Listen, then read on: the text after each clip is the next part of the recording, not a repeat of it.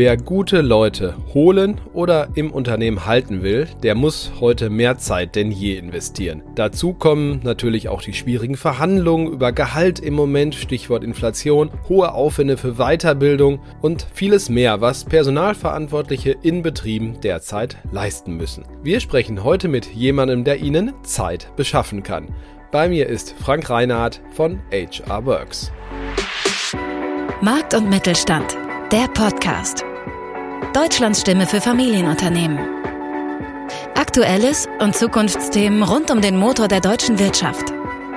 Mit Thorsten Giersch.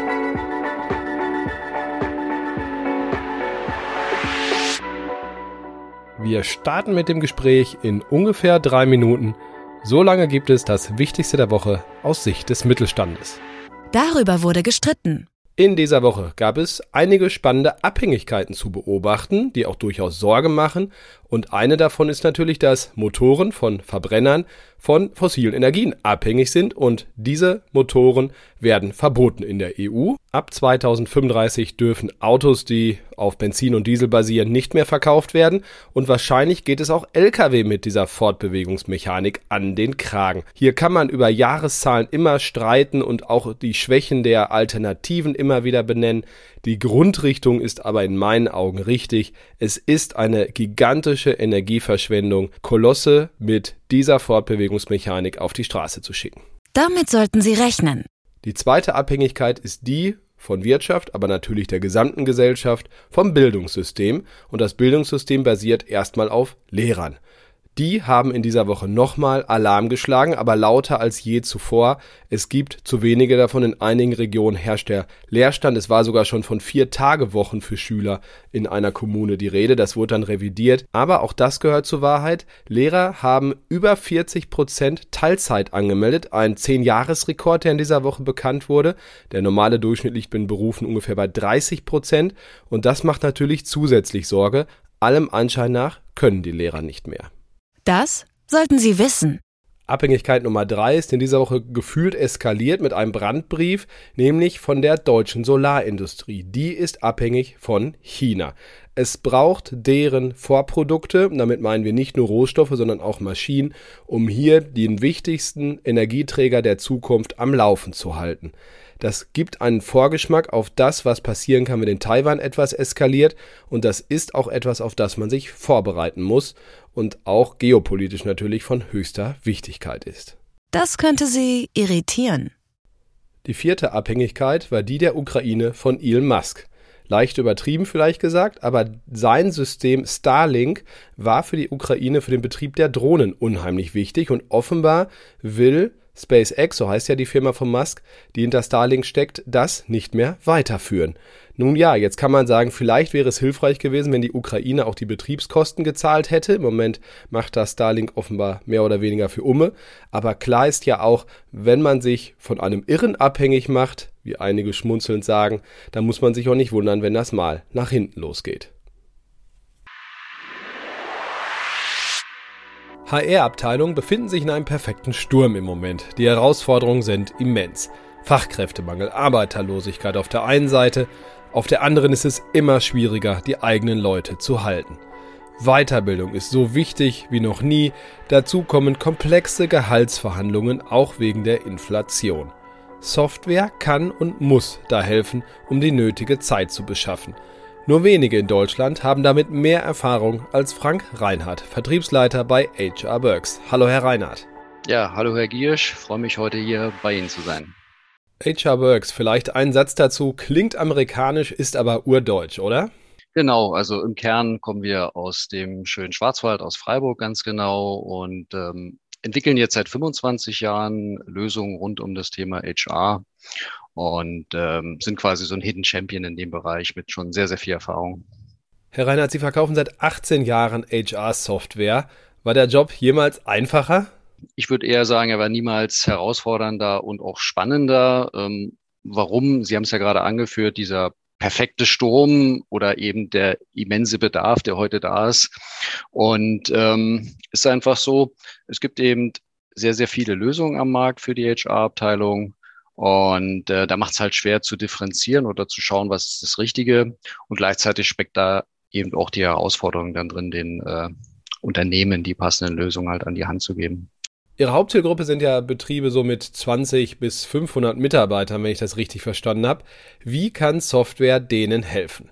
Heutzutage haben wir eigentlich zwei Zustände im, Mittelmar im Mittelstand aus meiner Perspektive. Das sind die Erstdigitalisierer und die haben halt gar keine HR-Lösung. Ähm, das fängt im Bewerbermanagement an, bedeutet, ich habe eine Jobs-Ad-E-Mail-Adresse vielleicht auf der Homepage und das war's. Keine digitalen Akten, sondern äh, Papierakten hinter mir im Schrank eine globale Excel-Liste, auf der alle Stammdaten drin sind, damit ich überhaupt weiß, wann die Kollegen angefangen haben. Der Austausch mit dem Steuerbüro wird äh, irgendwie per Mail fernmündlich funktionieren, Lohnzettel erhalten die Kollegen auf Papier. Und zweiter Zustand sind die Professionalisierer, die in einigen Teilbereichen eben schon mit Lösungen unterwegs sind, aber die sind nicht miteinander verbunden. Es fehlt so ein bisschen dieser HR Core, wie man so schön sagt. Hier kann eben Software helfen, all die Bereiche, die ja auch für, für, für einen Mittelständler und auch für ein Unternehmen, was eben 50 Kollegen hat, halt relevant sind heutzutage, zu digitalisieren, also wegzubringen von, zu von Papier und dann eben äh, da einen Mehrwert zu schaffen, weil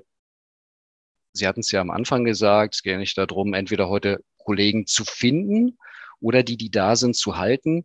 Aber wie kann ich das, wenn ich in dem Kern im HR Core quasi noch gar nicht digital bin und da meine Zeit sozusagen ähm, aufgefressen wird für, ich nenne es mal Monkey Work, um Dinge abzuschreiben, zu übertragen, Fehler zu prüfen.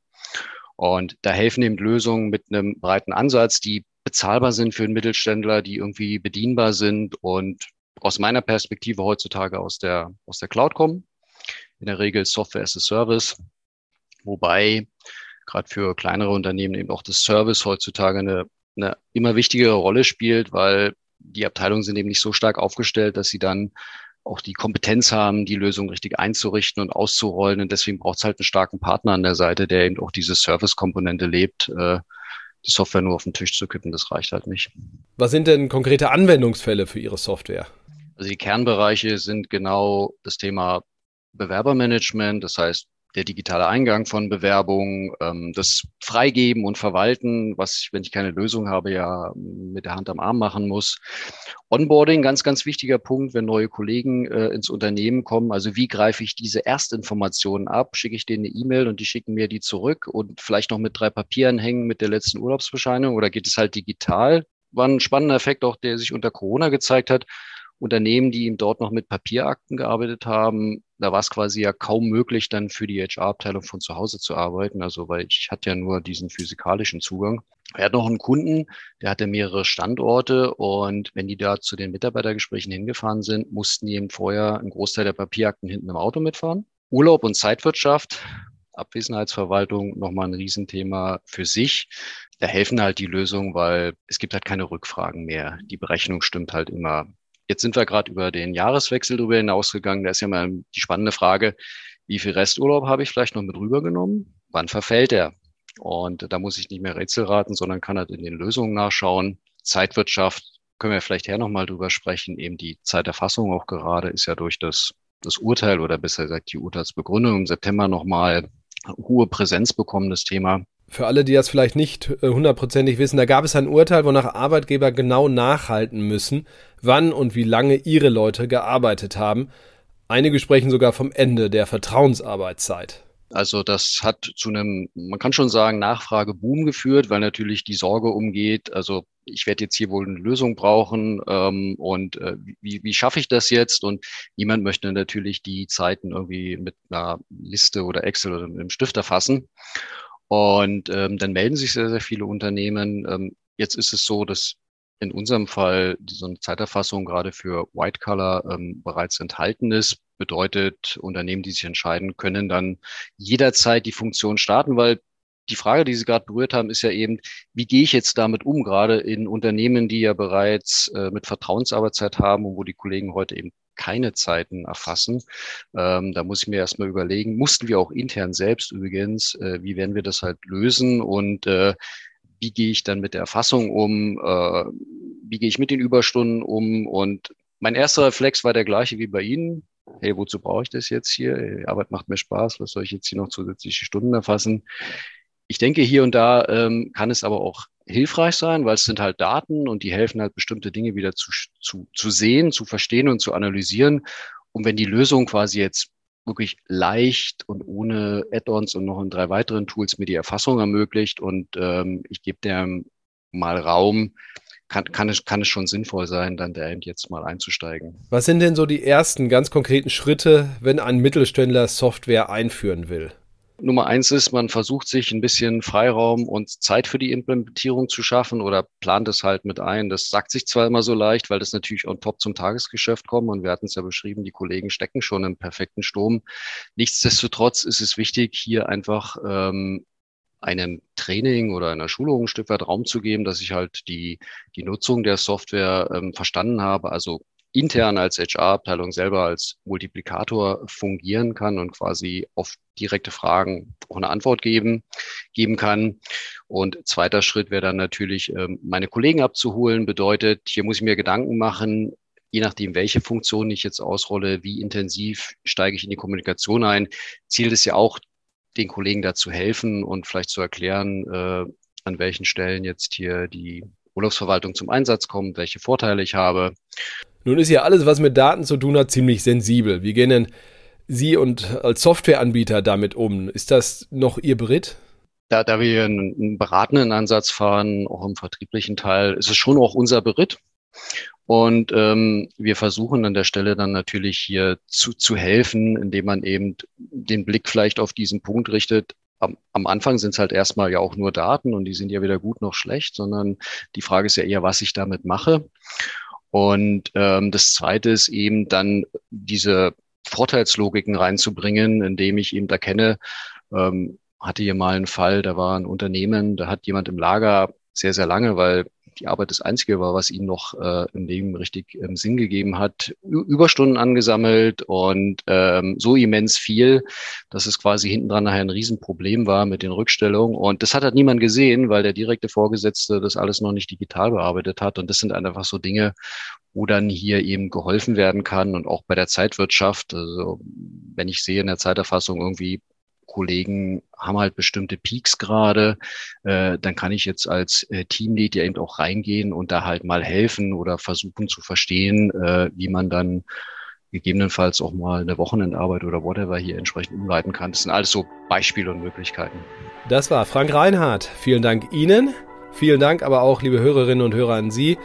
Bleiben Sie gesund und erfolgreich. Bis nächste Woche. Das war Markt und Mittelstand, der Podcast.